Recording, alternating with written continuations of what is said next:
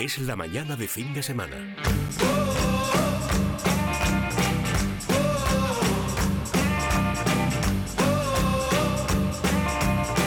Con María Díez Rovira y Jaume Sagalés. En Es Radio.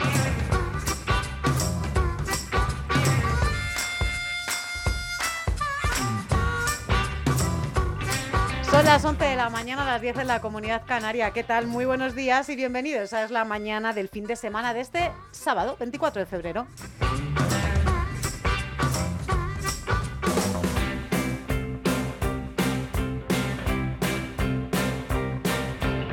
Saben que les acompañamos hasta la una y media de la tarde en esta sintonía, la de Es Radio. Jaume Segalés, ¿qué tal? Buenos Muy buenos días. ¿Cómo estás? Muy bien, ¿vos? Estupendamente. Aquí disfrutando de la familia, porque esta es la familia radiofónica. familia, la Ojo que también da problemas, ¿eh? en muchos ¿Sí? casos. Sí, me da mucha guerra. David López, a los mandos de la nave. ¿Qué tal? Ah, Buenos este no, días. este es majito.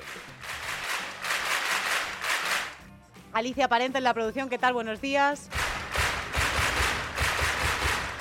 Muy pendiente de nuestra cuenta en Twitter, arroba findesradio, que nos queda nada. Es que a mí me sale que queda un seguidor para llegar a los 5.000 y tenemos un Estamos sorteo. punto, bueno, un sorteo no, a vamos a regalar lotes de libros. Cinco lotes de libros a los oyentes. Síganos en arroba findesradio, en Twitter, en X, llámenlo como quieran. Y precisamente en esas redes sociales donde Manuel Pentagrama ya ha publicado el Sí. tema del que va a hablar hoy. Efectivamente, hoy de una banda sonora, la de Pinocho, se decía que, por ejemplo, a Phil Collins decía, es que claro, hizo la banda sonora de Tarzán y eso es patético. Bueno, pues él ha hecho el de la mujer de rojo, entre otras, y también, como no, la de Pinocho, que creo que es la que nos va a desganar en el cuarto capítulo de Stevie Wonder. Ojo, cuarto, Yauma. Sí. Creo que es de los pocos artistas a los que le hemos dedicado Yo no un recuerdo mes. que haya hecho más de dos semanas en ninguno más que en este. Un genio. Algo tendrá el agua cuando la Efectivamente. Miguel del Pino nos va a traer a la familia panda madrileña, porque eh, los pandas se han hecho mayores y hacen Mm. como, no sé si es verdad o no lo de los elefantes, que van a su sitio a morir. Bueno, pues se los llevan a jubilarse a una pensión de jubilados a China y dicen que igual traen una pareja más de pandas. Mientes mucho, eso es lo que nos pregunta Jesús Alcoba. Y la mentira, ¿cómo es la mentira? Si hay mentiras piadosas o no. Y, y, en fin, varios detalles sobre la mentira. Eso de la No mentira piadosa o mentira blanca, pues, en fin. Bueno, a ver, Oxímoron, yo creo que a, a veces sí que sirve para, para desencallar una situación. También puede ser peor, vete a saber. O sea, que a veces la mentira sí que es justa y necesaria, ¿no? La mentira, no, una, men- una mentirijilla, hombre. Lo de Sánchez, por ejemplo, son necesarias Bueno, todas, ya, según claro. dicen. Bien, y luego eh, hoy nos va a traer eh, Isabel San Juan, nuestra historiadora del arte, eh, pues la vida de Isabel Quintanilla, una maestra del realismo español del siglo XX. Luego Chillida, que cumple 100 años, cumpliría 100 años de su nacimiento y estamos con el centenario de Chillida. En muchos sitios, pero sobre todo en el Chillida Alecu, que es su, eh, el escenario, es el, Claro. realmente donde es más importante que es, vasco, pero su- universal. de su Sí, sí. museo. El poder de las palabras, editado por Debate con Mariano Sigman, es eh, nuestro rincón de lectura de hoy. Analizaremos precisamente las palabras, cómo se crean y para qué sirven. Y el pensamiento. Hoy María Ibáñez y Jesús Jiménez en la psicología también nos van a preguntar sobre eh, cómo trabajar los pensamientos de una persona. Ya nos destensamos un poquito porque parece que estemos un poco así como metafísicos en la contratertulia. Es verdad, nos ha quedado un programa Sí. como muy intenso, Sí, ¿no? intensitos. A partir de la una desen- desengrasamos y lo hacemos con la mesa repleta de colaboradores. Dani Palacios, Antonio Poveda, Antonio, David Antonio Vinuesa. Poveda, otra vez he dicho, David Vinuesa, si es que me persigues por, por dos. En fin, vamos a hablar de un examen, ¿no? Que suspenden Un por... examen, que, no, un examen que no hicieron porque, claro, se dieron cuenta los alumnos, que no los profesores, que en lugar de ciento y pico preguntas era la misma pregunta copiada ciento y pico veces. Que digo yo que el que hizo las fotocopias podía haberse, haberse dado cuenta. ¿no? Y los nombres de bares más graciosos. Es curioso. Un hilo de Twitter muy, Un muy divertido. chulo en el que salen bares muy guapos que parece que son reales. Hoy en día con el tema de la IG no sabemos. Ay, pero- claro, de las fake news, de las De la noticias pero- falsas. Oye, y la IA, claro. ¿Es mejor dormir juntos o separados? Esa es otra gran pregunta.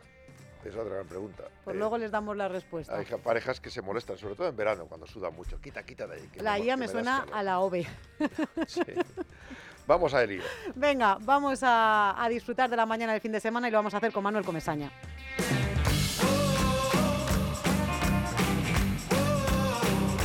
Es la mañana de fin de semana. Con María Díez Rovira y Jaume Sagalés.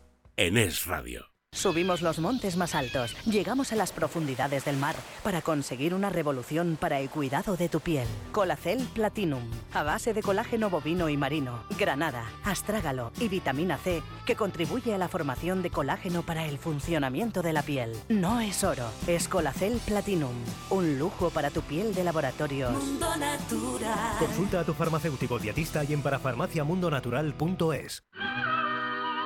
Queridos amigos de Música y Letra, este sábado a las 11 de la noche, como siempre, dedicaremos el programa a una cantante noruega de ópera con un nombre imposible, pero que ha sido la mejor cantante wagneriana del siglo XX. La comparan con la Callas, con la Tebaldi. Se llamaba Kirsten Flagstad, la mejor ópera y la mejor canción clásica en música y letra. Con Andrés Amorós. ¿Qué tal, vecino? Oye, al final te has puesto la alarma que te recomendé. Sí, la de Securitas Direct. La verdad, es que es fácil que puedan colarse al jardín saltando la valla. Y mira, no estábamos tranquilos. Lo sé. Yo tuve esa misma sensación cuando me vine a vivir aquí. Protege tu hogar frente a robos y ocupaciones con la alarma de Securitas Direct. Llama ahora al 900-130-900.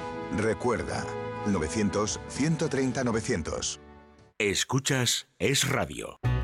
Solo los más rápidos disfrutarán de ofertas increíbles en el corte inglés. Y también los expertos en renovar su casa, con hasta un 60% de descuento en una selección de ropa de cama, baño y artículos de menaje de mesa y decoración marca el corte inglés.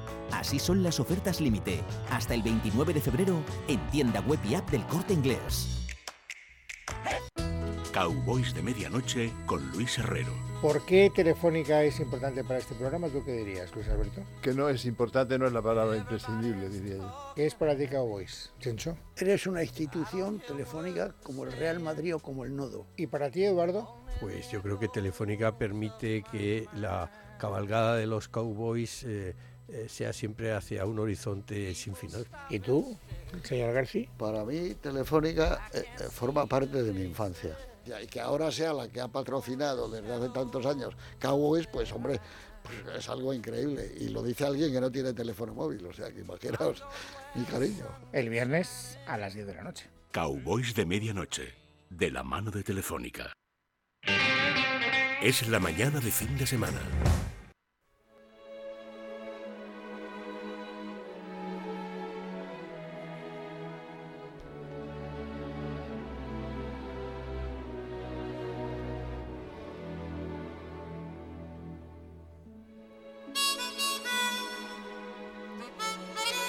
Manuel Comesaña, ¿qué tal? Buenos días.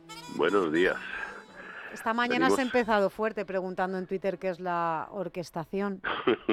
bueno, hoy tenemos un programa un tanto extraño, pero espero que os guste.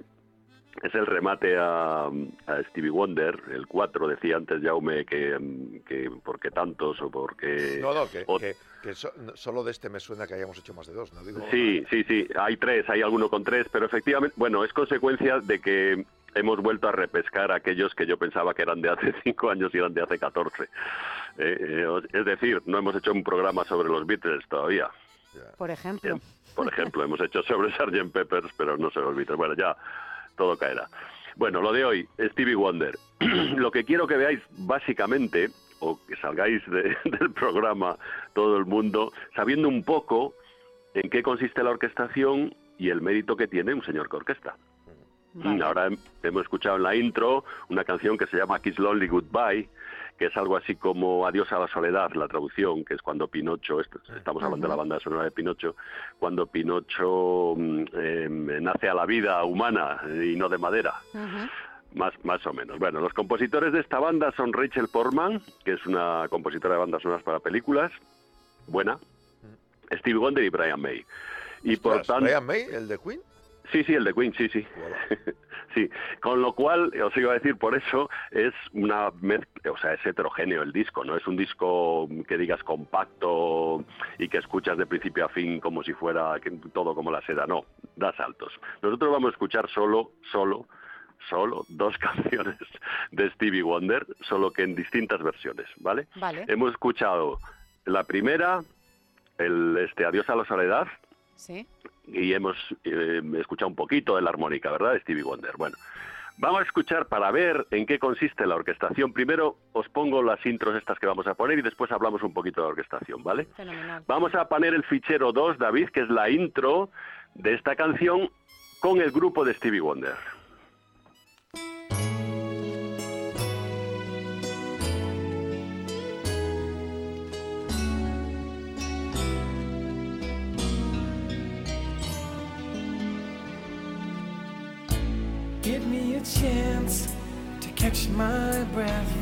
Lo dejamos un poquito, la intro ya pasaba, lo dejamos un poquito.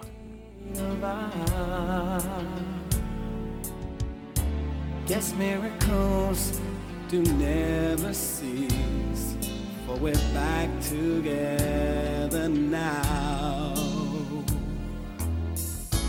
Pardon me, please, if I pinch myself. Vale, y ahora vamos con el fragmentito 3 para que tener en la memoria cómo era la intro esta que ha pasado con orquesta, perdón, de Stevie Wonder con su grupo, para escuchar cómo hace exactamente lo mismo. Es un tipo de orquestación, digamos, que es fiel al grupo al que está adaptando la orquesta. Vamos con el fichero 3 desde el principio, por favor.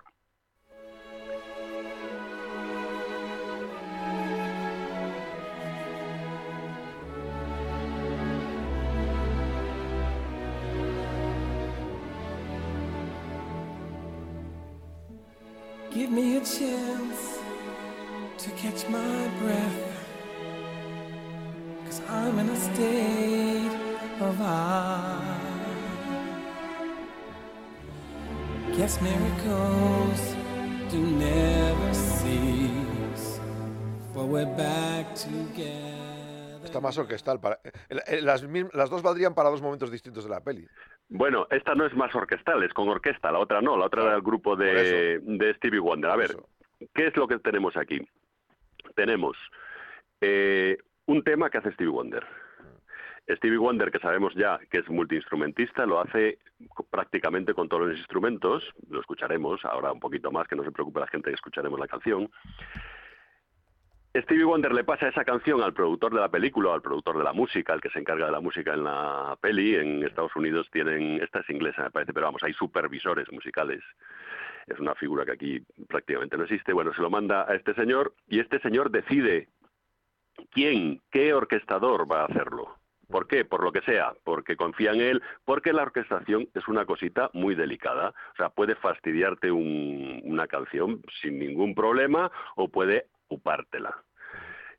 ¿Qué es la orquestación? Bueno, pues pasar del grupo de Stevie Wonder a una plantilla de orquesta donde tenemos a lo mejor 60, 70 músicos y hay un señor que controla, esto lo digo para que veáis que es eh, un oficio, vamos, entre comillas, es un arte también, muy delicado y en el que hay que mm, estar muy ducho, porque tienes que pasar a todos los instrumentos, eh, todo lo que ha hecho Stevie Wonder, repartirlo entre esos señores, hacer una partitura que se llama orquestal precisamente y donde vienen en la vertical todos los instrumentos, eh, de- de arriba la flauta y abajo el contrabajo y en medio lo que queráis, y después hacer una partitura individual para cada uno de los instrumentos, que es lo que tienen los instrumentistas en el atril. Cuando vais a un concierto, lo que tienen los instrumentistas, el director tiene la partitura orquestal, pero los instrumentistas tienen su partichela, se llama, su parte. pura y dura. Cada uno vale. la suya, claro. Claro. Su parte, claro. ¿Y eso quién lo Imaginaros hace? el follón. ¿Eso lo hace un director de orquesta sentado codo a codo con él? ¿O, o- o él lo manda No, no, no, no, el orquestador es el orquestador. El director de orquesta viene después.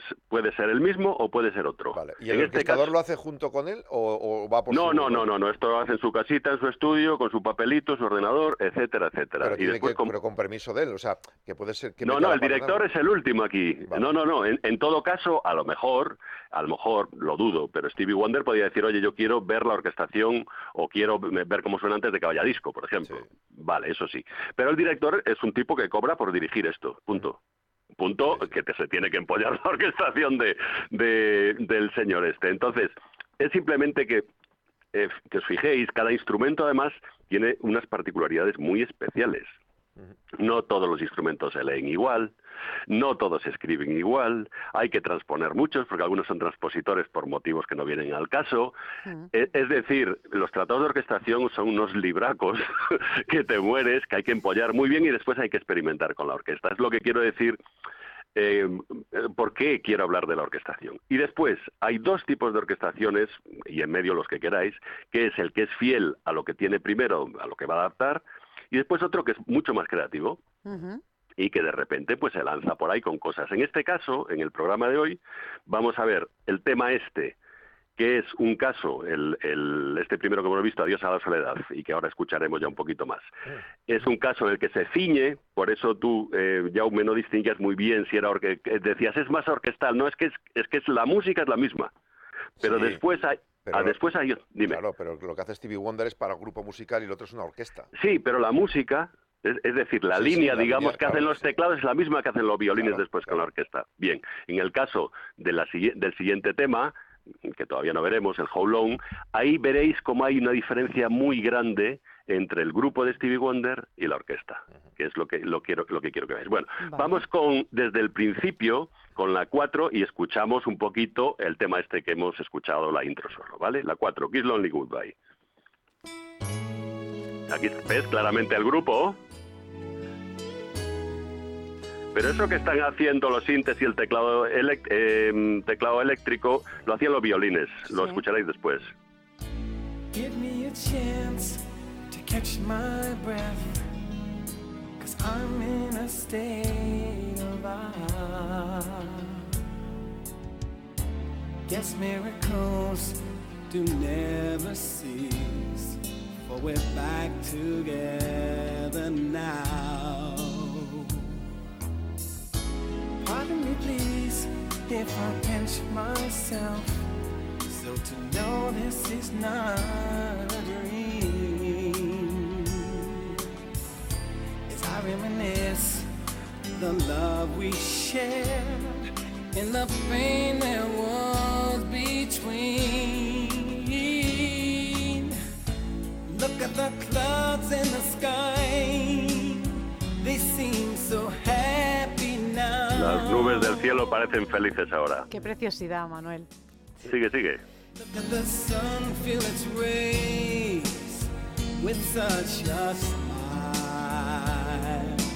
Feel. Maybe we can, but maybe we can with the love that we're feeling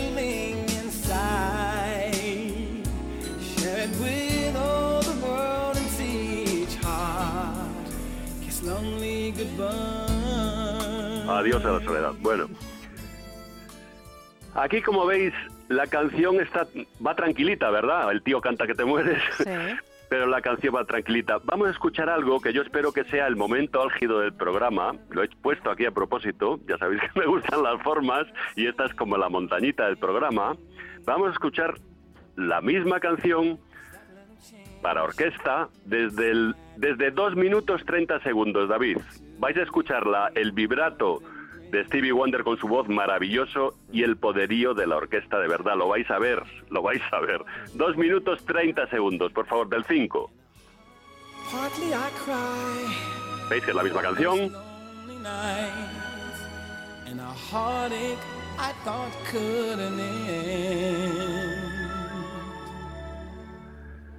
Fijaos la habilidad del orquestador que va descargando de orquesta para enganchar el culmen después. Fijaos.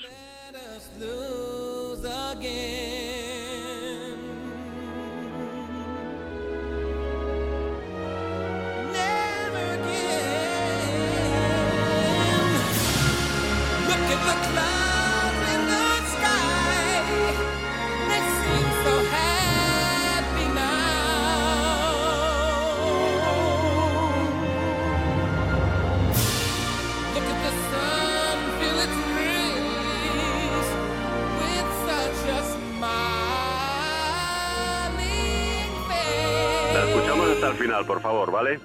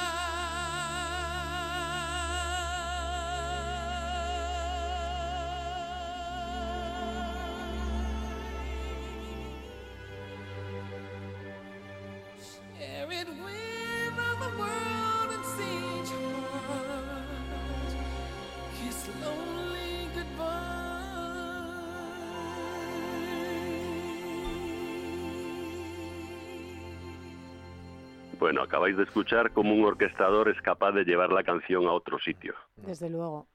Eh, Qué gusto esto- escucharlo así después de tus apuntes, Manuel. Es que Esto cambia crea, todo. crea hasta congoja, ¿no? Es como una emoción muy importante. Está muy bien orquestado, pero está siguiendo un poco el patrón de la canción, ¿vale?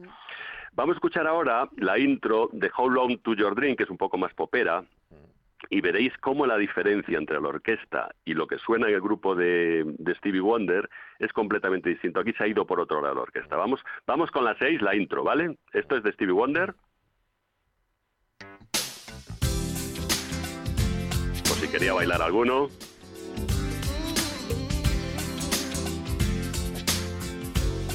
Casi no vais a distinguir después.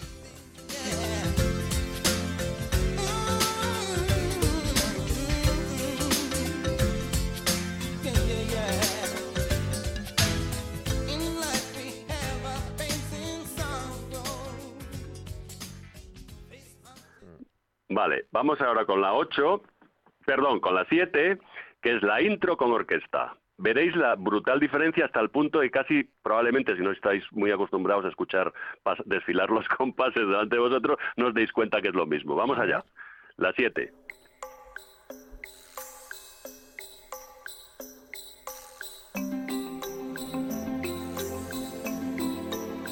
Arpa, cuerda, marimba.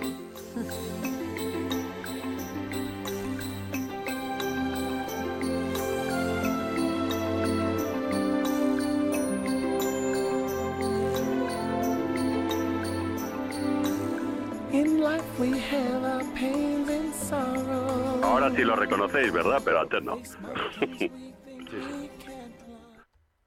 Bueno, esta es, es, es, es lo que os quería mostrar, como en la primera canción el, el orquestador sigue, la, eh, digamos, la música, los arreglos que ya ha hecho Stevie Wonder para la canción, y en esta pues ha ido por otro lado completamente distinto, y si alguien quiere investigar más en el disco, que no está, por cierto, en Spotify, por eso estamos trabajando así, pues verá que hay una canción de, Re- de Rachel Portman solo con el esqueleto de esto mismo. Vuelven a hacer otra versión, pero se quedan solo con las maderitas. Le llaman, es una genialidad, le, le llaman el- el- el- la carpintería de Gepetto, Sí. Gepetto Workshop, le llaman, y entonces hacen todo con instrumentitos de madera. Con, con lo cual es todo percusión y marimba y hacen una versión muy mona. Ajá. Bueno, ¿eh? bueno, Oye, vale, les viene vamos. al pelo, claro, esto es así. Sí, sí. El material que está hecho Pinocho, pues Sí. que menos. Hablábamos el otro día de, de lo conceptual en música, pues mira, aquí ya eh, madera para la canción. ¿no? Bueno, vamos con eh, la misma canción, vamos a escucharla un poquito, desde el minuto 20 segundos, por favor. Eh, la 8, Hold on Your Dream, que es algo así como persigue tu sueño, ¿no? O sigue con tu sueño o algo así. Hold on to your dream till the day that life is said and done.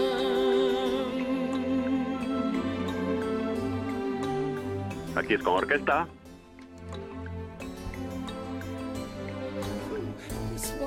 Is filled with peaks and valleys, with rivers we think we can't cross.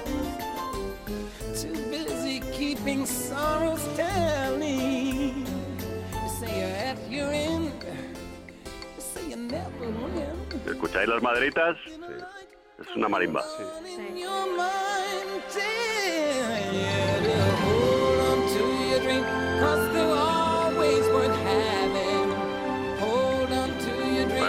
estos son los paisajes típicos americanos de Aaron Copland y gente de esta. Es música americana realmente, es orquesta sinfónica, pero está abriendo mucho el paisaje, ¿no? Eh. Película vaqueros, digamos. Sí, sí. ¿Este es del año 97? Preguntan por aquí. o de- o los Sí, 60. 97 o 96, por ahí debe, debe andar. si era de los 60-70 y creo que es de, de más. No, no, no, es del 96 y realmente no tuvo mucha repercusión la banda sonora, yo creo, ¿eh? La peli tampoco. Eh, porque la peli, efectivamente, porque la peli, em, bueno, no era muy buena realmente. O sea, se gastaron mucho la pasta, pero el orquestador de la peli no era bueno. en fin. Bueno, vamos ahora, por último, y si, y si podemos, si nos da tiempo... Tres no lo sé, minutillos, Manuel, no tres sé cómo lo minutillos. Pues entonces vamos a poner esta que quiero que se escuche bien. Quiero que escuchéis, para despedirnos con un poco de, mm, de alegría popera, Sí. esta misma canción desde el segundo 20, donde vais a escuchar pues lo que hemos visto en estos programas, en estos cuatro programas que le gusta a Stevie Wonder eh, meter en sus canciones, que son coros de gospel tremendos. Desde el segundo 20, como ya hemos eh, escuchado la intro, vamos con Stevie Wonder, su grupo, desde los 20 segundos, desde los 20. Fijaros qué diferencia con la orquesta. Face mountains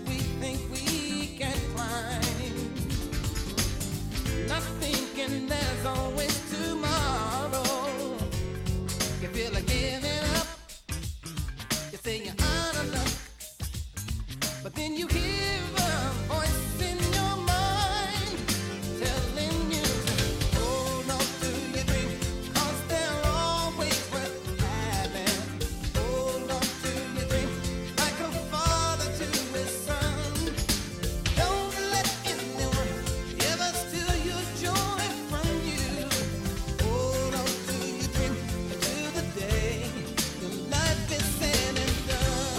Fíjate, Manuel, nos dice un oyente a través de Twitter que se descargó la banda sonora en cuanto la, en cuanto la nombraste, ya que no la conocía, y que la verdad eh, que ni fu ni fa, pero que seguro que el maestro le dará la vuelta con sus explicaciones y la Sí. escucharemos mejor con su oído Pero musical. Y creo que es- habrá cambiado la opinión de Servando. Es- estoy de acuerdo con lo que dice, que ni fu ni fa, efectivamente, pero no me interesaba tanto aquí el enseñar Ya. la banda sonora, Mm. sino estas dos canciones de Stevie Wonder y ver que viéramos las diferencias entre una cosa orquestada, cómo lo hacen, etcétera, etcétera. ¿eh? Porque es- ya os digo, es, es una cosa, es complicado, ¿eh? hay que hay que ejercer oficio mucho para llegar a, a dominar esto. Creo que, que se ha visto la Pero diferencia, no, ¿eh? Se ha visto, con ¿no? todos Sí, cuando, sí, sí. cuando cogen... eh, eh, Perdona, Jaume, que no te he escuchado. que cuando cogen artistas pop, no con todos luego lo pasan a, a este tipo de, de música, ¿no? Es decir, No, claro, bueno. cogen la misma canción y la, y la pinchan, no sé si por pasta o por lo que sea. Sí, claro, es que esto es carísimo. A ver, esto, esto es carísimo. Eh, eh, hay gente de este nivel, eh, directores de orquesta, productores, eh, orquestadores, Stevie Wonder, que estamos hablando de Stevie Wonder. Claro, esto, esto es... i- imaginaos, por ejemplo, si el orquestador se equivoca. Es que, es que vamos, lo, lo Ya, decapitan. La tenemos liada, claro, claro, claro. Bueno, se- seguimos eh, escuchando esto y yo me despido de vosotros que tengo un pelín de prisa. Fenomenal. Ya sabéis, ya sabéis por qué, ¿no? Manuel, eh, Manuel Comesaña, músico, compositor, amigo, eso es. Te mandamos un abrazo muy fuerte y gracias por el esfuerzo que has Y hecho ánimo. durante estos últimos programas. Gracias a vosotros. Un abrazo fuerte. Chao.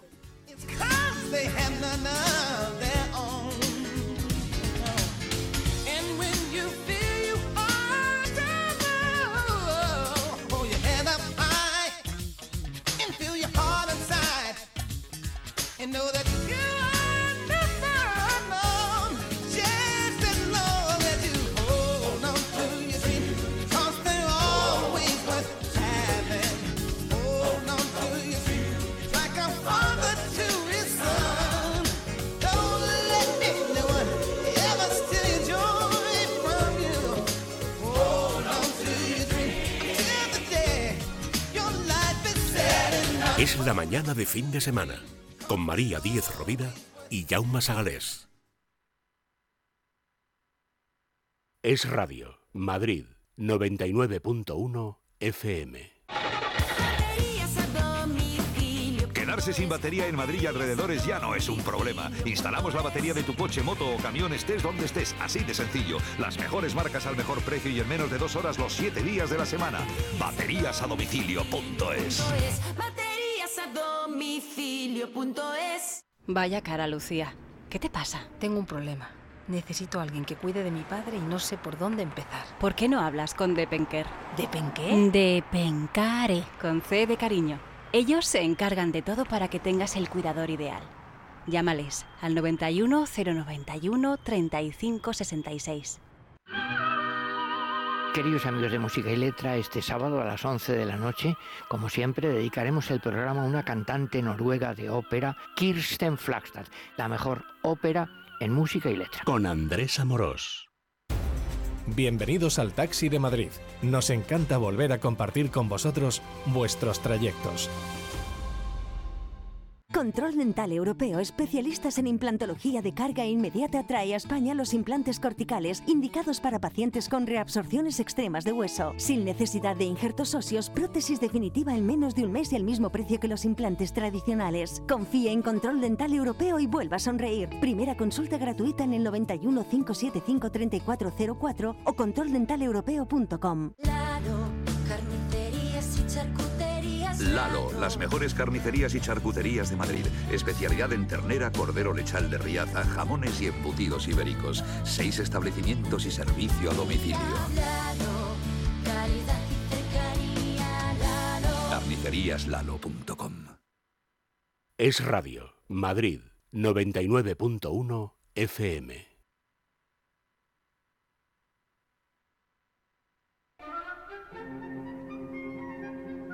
Es la mañana de fin de semana.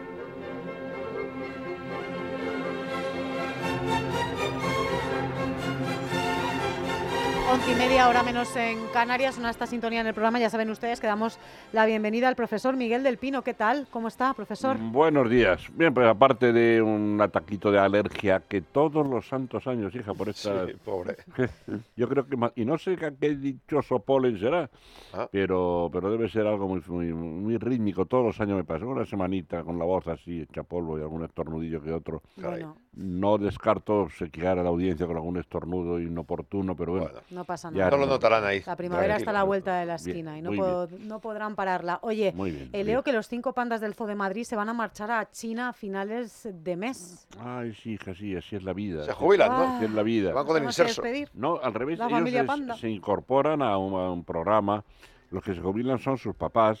Pero vamos a ver, el convenio es el siguiente. Primero, hay que recordar que todo panda gigante que nazca en el mundo es un ciudadano chino. Así, tal como, nazca donde nazca. No se puede nacionalizar. No, algo así parecido a lo que dicen los de Bilbao, que nacen donde quieren. Bueno, pues los, los pandas chinos nacen donde quieren también. No se pueden nacionalizar.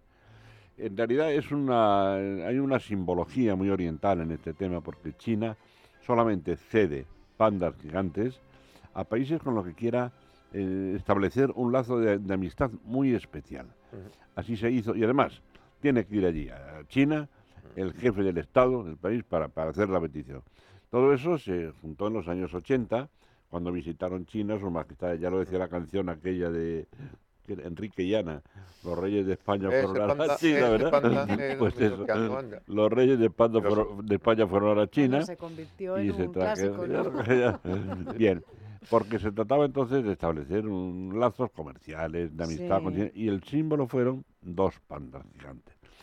Mira, yo recuerdo cuando vinieron, en el año 82, yo estaba escondido, yo no había visto un panda en mi vida, pero fijaros que yo conocía el panda gigante por los álbumes de cromos de Fer, de cuando yo era niño, que venía en un cromo, vamos, mítico, el oso blanco y negro, ¿no? ponía panda, oso de los bambúes, ponía el, el cromito, Qué ¿verdad? bonito. Pero yo no había visto un panda en mi vida con natural. Iban, a- vinieron por fin.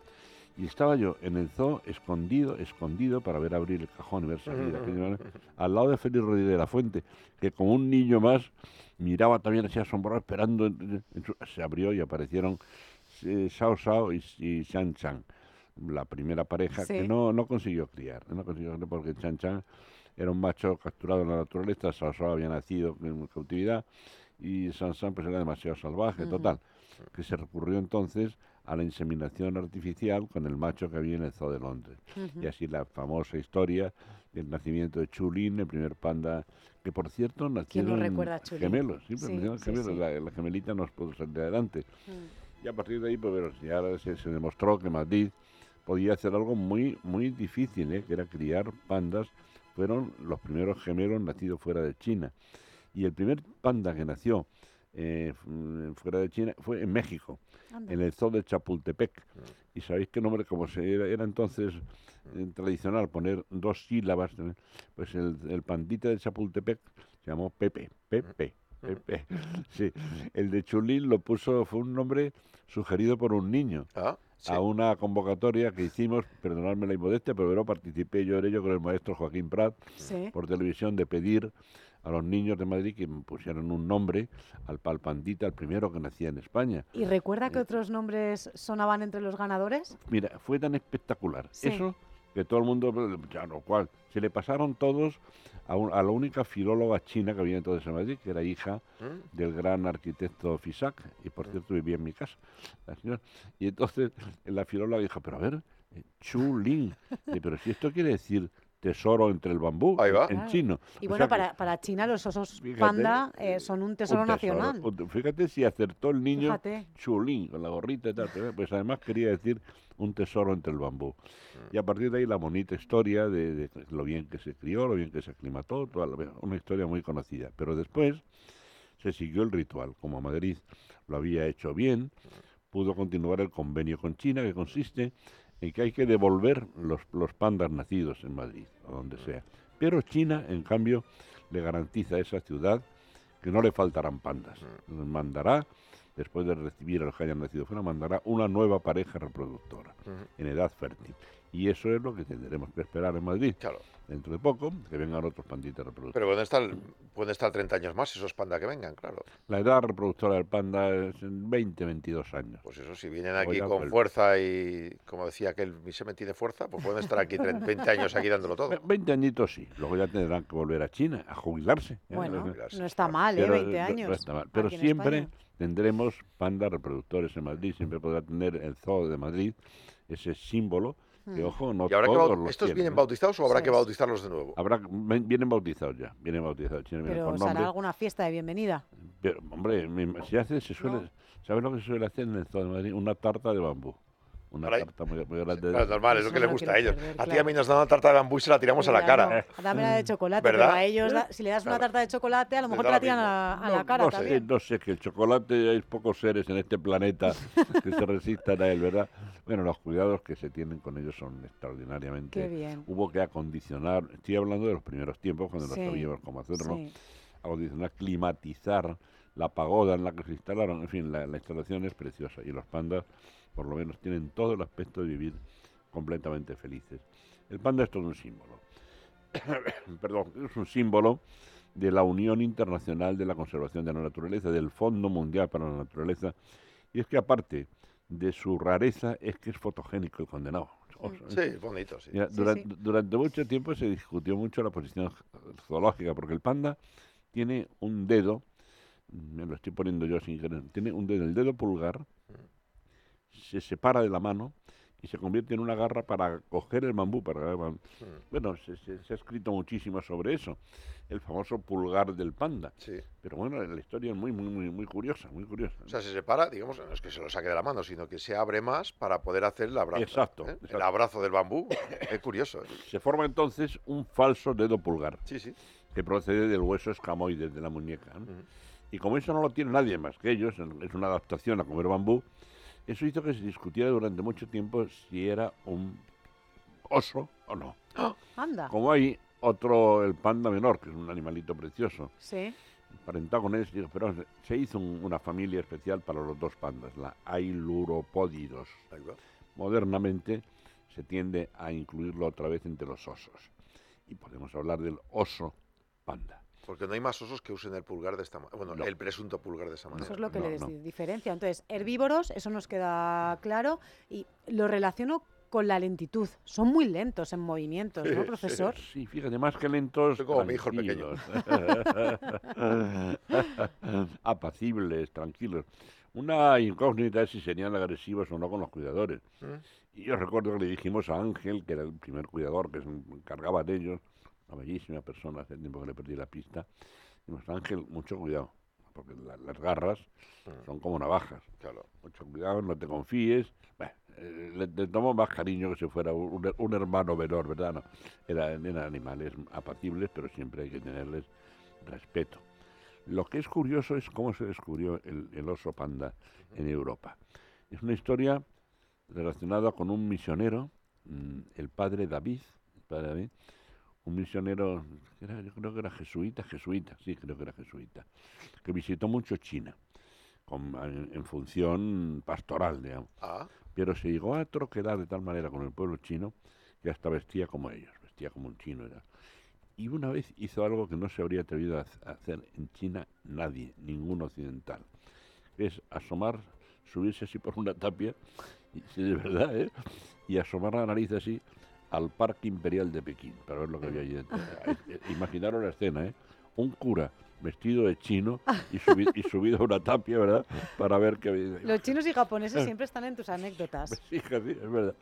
Bueno, pues vio el padre David seres muy raros allí en el Parque Imperial. Por ejemplo, un Sí. ciervo, pero un ciervo muy raro que no se había visto nunca, con los cuernos en candelabro, ya con dos grandes ramas. ¿no? Lo contó Europa, tal.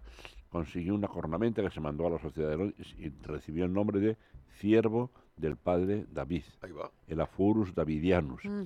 Y luego también le llegó noticia de que había un oso blanco y negro. Y él no se lo terminaba de creer. Claro, investigó tal, y le llegó un trocito de piel. Entonces lo mandó a Londres y aquí se rieron diciendo esa piel tiene que ser una mezcla de, entre la piel de un oso y de una vaca. Bueno, así, así llegó a la Sociedad Zoológica de Londres, pero el padre David insistió y al poco tiempo se, consiguió en Occidente una piel que, demostró la existencia de esa criatura insólita, el panda gigante, el, panda, el oso panda. A partir de aquí, pues la leyenda y la historia de un animal eternamente en peligro de extinción, porque mira, es muy difícil que un panda gigante en celo se encuentre con una hembra en celo en plena naturaleza. Primero, porque so- hay muy pocos. Viven en bosques de bambú inmensos en dos provincias de China montañosa y el celo de la hembra dura poquísimo, con lo cual es que tiene que darse la, la- la coincidencia de que se reúnan, pero además en el momento en que la hembra está en celo. Solo por eso ya la, la densidad de las crías es pequeñísima. Pero es que además el bambú es una planta con un ciclo muy raro, ¿verdad? Normalmente se reproduce por, mm, por por de manera vegetativa. Sí. Los tallos dan brotes, brotes. Pero cada 100 años hay más o menos una década en que la planta cambia su forma de reproducción y lo hace por flores. Y entonces baja muchísimo la cantidad de, de- de- de brotes. Los pandas pasan hambre 10 años de cada 100. ¿Y no hay manera de sacarlo y congelarlo de alguna forma? Pero tendría que coger también al pobre panda que anda por allí diseminado por Claro. las montañas.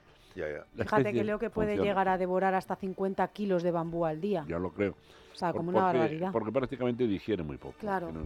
La dentadura Mm. es tremenda, ¿eh? porque para procesar tallo de bambú, ojo, ¿eh? la, la fuerza que tiene que Mm. tener Pero la si te agarra una mano te la destroza. bueno. Sí, lo que pasa es que el pobrecito es tan bueno que no... sí, es, que es como esas personas que son... Es, bueno, más, es más bravo el pardo.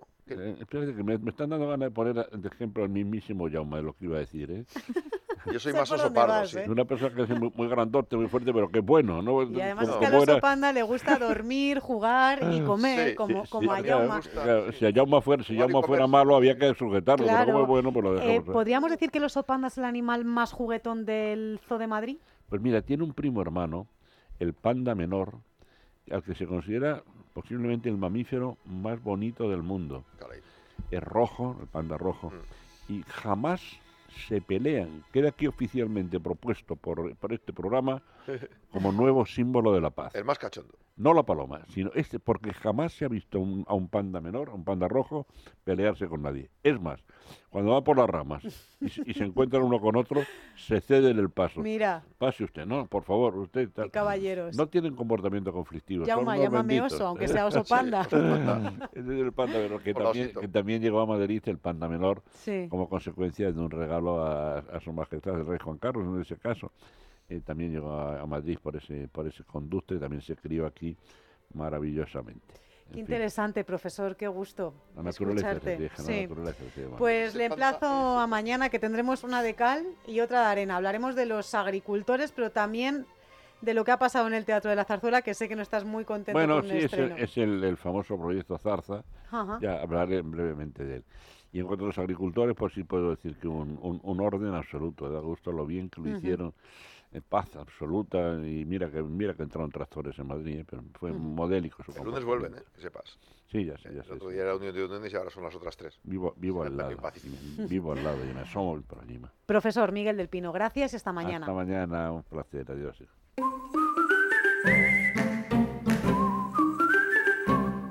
¿Se le ha estropeado el calentador, la lavadora, las lavavajillas por culpa de la cal? no puede eliminar esos restos de cal que afean su cocina y su baño, pues seguro que se preguntarán dónde hay una solución, la tenemos. Y nos lo cuenta Antonio Ruiz. Buenos días. Hola, ¿qué tal? Muy buenos días, amigos. Pues sí, tenemos una solución porque si nuestra agua tiene exceso de cal, podemos conseguir que mejore notablemente gracias a Masical, que es un sistema antical de tratamiento de agua que sin utilizar filtros y sin que tenga mantenimiento de ningún tipo, mejora la calidad del agua de todos los grifos, disuelve mejor los jabones y detergentes que serán más efectivos y va a proteger de muchas averías a los electrodomésticos y la maquinaria por la que circula el agua. Además, le vamos a decir adiós al picor después de la ducha provocados por la cal en el agua y no por el gel de aseo como muchos pueden creer, ¿verdad, Antonio? Claro, claro, efectivamente es un problema que mucha gente padece porque nos duchamos con agua calentita, el vapor de la ducha abre los poros de nuestra piel, cuando el agua es dura y contiene mucha cal, esa cal que no vemos pero que está ahí en el agua se agarra a nuestro cuerpo, a nuestro cabello y al salir del baño eh, mucha gente nota sequedad o picor muy muy molesto. Ahora esto se, mejora notablemente, la inmensa mayoría pueden solucionar este tipo de problemas y bueno, recordar que Masical es un sistema que no se estropea nunca, que dura toda la vida y además no tiene consumo de ningún tipo de energía y se coloca, esto lo hace el usuario sin llevar a nadie, sin hacer obras en la tubería de entrada principal de casa que se localiza junto al contador del agua o donde tenemos la llave de paso. Llame, pruébelo, masical.es es la web, o si no, 968 31 00 66. Antonio, sabemos que para viviendas se pide muchísimo, pero ¿para dónde más os lo piden y qué garantías dais? Pues en viviendas nuestro producto estrella porque todo el mundo en casa quiere tener lo mejor y la calidad del agua es muy importante tenerla en cuenta. Pero lo piden también para comunidades de propietarios, llama, en restaurantes, en peluquerías, en granjas de todo tipo, en las explotaciones eh, agrícolas también para que no se obstruyan y podamos eh, proteger las tuberías de, de regadío. Es el sistema más garantizado del mercado. ¿Por qué? Porque nosotros entregamos por escrito a todos nuestros clientes una garantía ilimitada de funcionamiento y además lo dejamos a prueba un año entero. En caso de que no le interese, lo devuelva, lo puede devolver y recuperar íntegramente todo su dinero. ¿Y tenemos alguna promoción para nuestros oyentes, Antonio? Pues la más económica, porque aunque un Masicar cuesta 99 euros, hoy, hoy sábado, vamos a descontar el importe del IVA, van a pagar solamente 82 euros nada más, van a recibir dos Masicares al precio de uno y gastos de envío gratis. Y nos tienen que llamar al 968 31 00 66, repito, 968 31 00 66 o si lo prefieren pedirlo en nuestra página web masical.es. Pues ya lo saben los oyentes, la solución es Masical. ¿Y dónde? Pues en el 968 310066 o en masical.es. Gracias, Antonio. De nada, buen día.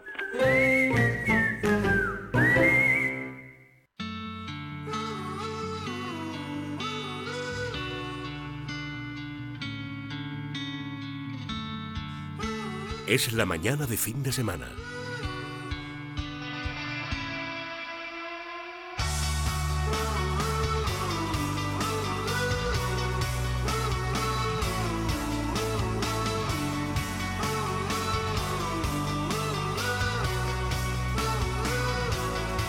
Jesús Alcoba, ¿qué tal? Buenos días. Eh, ¿Mientes mucho?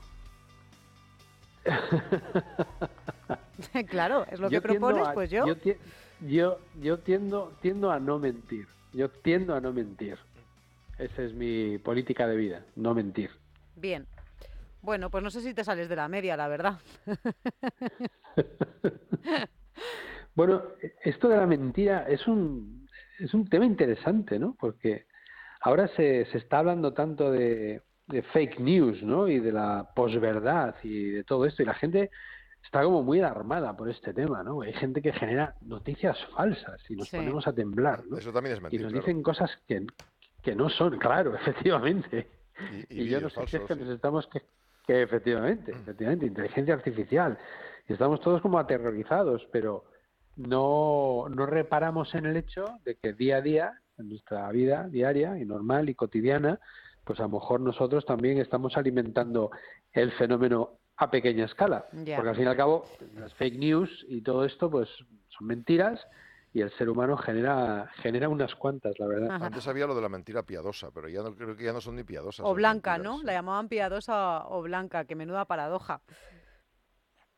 Esa es una de mis preguntas. Eso, o sea, quiero decir, eh, menti- ¿se puede mentir piadosamente? O, se, o sea, ¿se puede haber una mentira buena? Es- porque yo creo que no, pero a veces estamos ahí en una encrucijada como difícil, ¿no? Como, ¿qué, qué digo? ¿Qué le digo? ¿no? Oye, ¿qué ha pasado? ¿Qué, qué le digo? ¿no? Y eso es, eso está bien. No, no sé qué pensáis vosotros, ¿o no? A ver, ¿O he ido, he ido a piñón con la he ido a piñón con la sección, porque al mentiroso, no porque tú lo seas, eh, hay que tratarle así. eh, preguntarle muy rápido, ¿no? Para poder descubrir de una manera también rápida si está mintiendo o no. Pero dices eh, que casi siempre has pensado que cada persona miente una o dos veces al día. Sí, parece ser que son los, los estudios clásicos que se han hecho. eh, efectivamente dicen que la persona miente al día una o dos veces, lo cual es una barbaridad, porque eso quiere decir que si tú te relacionas en un día con 10 personas, pues igual te han mentido mm, 20 veces, Bueno, con lo si cual es un desastre. A ver, Lo que si lo pasa haces que- con Sánchez te ha mentido 40 en un día, tampoco pasa nada. Pues es que lo que se nota efectivamente es que la distribución, o sea, la media probablemente sea esa, o sea, de una a dos veces al día cada persona. Pero porque lo que ocurre, la media es esa, pero porque hay gente que miente mucho y hay gente que no miente apenas nada. Es decir, los- el, el- el mentiroso profesional, pues ese se le calcula que miente aproximadamente como 15 veces al día. Es una barbaridad, ¿eh? Si te pones a mirar, nosotros estamos más o menos despiertos y activos 16 horas al día, ¿no? Por la típica división. Pues si tú mientes 15 veces, quiere decir que estás mintiendo una vez cada hora. O sea, También depende qué tipo de mentira. O sea, no sé, por ejemplo, eh, eh, ahora mismo bajo, ¿no? O, o llego tarde porque, porque eh, está el semáforo en rojo. ¿Eso se considera igual de mentira que decir te quiero y no querer? ¿O que decir haré esto y luego después de las elecciones hago lo contrario? ¿Hay grados de mentiras? Yo, cre- yo creo, hay grados, pero la- quiero decir, la- las mentiras son gordas o muy gordas. O sea, esto de ahora abajo que tú comentabas, a mí eso no me parece una mentira. O sea, es simplemente, o sea, ya, ya de hecho ya el tono ya se nota que no Se vas a maquilla bajar, la ya- realidad. Ya se- está, Según ahora lo has abajo. dicho, sí, sí, sí, sí, sí. Es un pequeño maquillaje. Y es una cosa interesante porque, porque fíjate, se ha comprobado que cuando una persona, y tiene mucho que ver con esto que tú decías antes, María, eh, cuando las personas respondemos de manera lenta, el interlocutor interpreta que es más probable que estemos mintiendo. Claro. ¿Así? O sea, en lugar de, de responder, tiene su lógica, claro. O sea, a no ser que seas muy bueno mintiendo, y hay gente que es buenísima, pero a no ser que seas muy bueno y dice, oye, ¿y, y, y- y dónde estuviste ayer? Pues mira, eh, salimos, a ver, ¿a qué hora salimos? ¿A las 10 y 10 eran? Claro. Salimos a las 10 y... Claro, ya- ya Necesita estás- tiempo, mientras ¿no? tú para crear su elaborando, historia. Eso efectivamente, es, sí. efectivamente. Por eso eso que decías antes, María, de Mm. preguntar, oye, boom, dime esto. En cuanto, bueno, sí, hay, hay personas que son más rápidas, hay personas que somos más lentas, pero, pero en general, cuando tú notas que hay como un retraso en la respuesta, es porque evidentemente hay un proceso mental que la persona está mirando a ver qué digo y sobre todo qué, qué digo ahora y qué voy a tener que decir luego.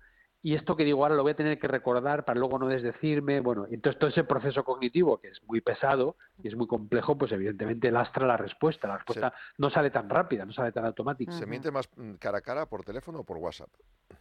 ¿O se puede mentir mejor? Yo creo que es, yo creo que es, es muchísimo más difícil mentir cara a cara. Creo que es muchísimo más difícil porque ahí, y esto hay un estudio que voy a comentar ahora que no tiene directamente que ver con esto, pero sí, sí hay cierta similaridad. Hay un montón de componentes no verbales que tú captas cuando tienes una persona delante. Entonces la mirada, pues si yo te digo algo y estoy bajando la mirada, por ejemplo, no, no digo que esto sea científico, ¿eh? pero, pero es, es- es evidente. O, o- o empiezas a jugar con un boli, o, o- la pierna empiezas a darle golpecitos así. O sea, cuando si la mentira provoca ansiedad, otra cosa es el mentiroso profesional, que eso no siente ansiedad ni siente nada, eso es la suerte y ya está, no pasa nada. Pero las personas normales, eh, cuando tenemos que mentir, sobre todo cuando es una mentira grande, pues eh, evidentemente empezamos a inquietarnos, ¿no? En WhatsApp, tú fíjate si tienes tiempo como para hacer la frase para que, bueno, en fin, que sea mentira, pero que no te pillen, que luego no te puedas desdecir, o sea, Y que añadir luego, eh, emoticonos no que no, que no van acordes con la, con la realidad, porque tú puedes estar pasando un mal día y poner un emoticono de una cara muy sonriente, ¿no? Mm. Al final, Claro. pues estás mintiendo es. sobre cómo te sientes. Eh, no sé, Jesús, quien miente, pues solo quiere obtener beneficios, llamar la atención o crear una mejor imagen, pero eh, en mi pueblo dicen que los borrachos y los niños siempre dicen la verdad, o sea, que siempre nos quedarán los borrachos y los niños como personas honestas. no sé cómo y lo luego ves. siempre se ha- y luego siempre se puede hacer un truco que esto sí viene de otra investigación Sí. y es que en, en los entornos menos recargados menos decorados eh, se- no sé por qué es más difícil mentir o sea si tú pones a alguien en un salón con un montón de cosas de decoración de cuadros y tal es como más fácil pero en sitios más austeros por eso los O interrogatorios sea, cuanto más pijo, más mentiroso, ¿no? vienes a decir. eh, eh, cuanto es efectivamente, cuanto más, bueno, de cuanto más recargado, más sofisticado, ¿no? Entonces tú, si quieres que alguien no mienta, pues coges, lo metes en el cuarto de las escobas. el cuarto de baño. Ya venga. está. Lo que está claro es que el para, cuarto de baño para y ser un una buen directa, como decía María, ya. para ser un buen mentiroso, perdóname por interrumpirte, hay que tener buena memoria. Esto es así.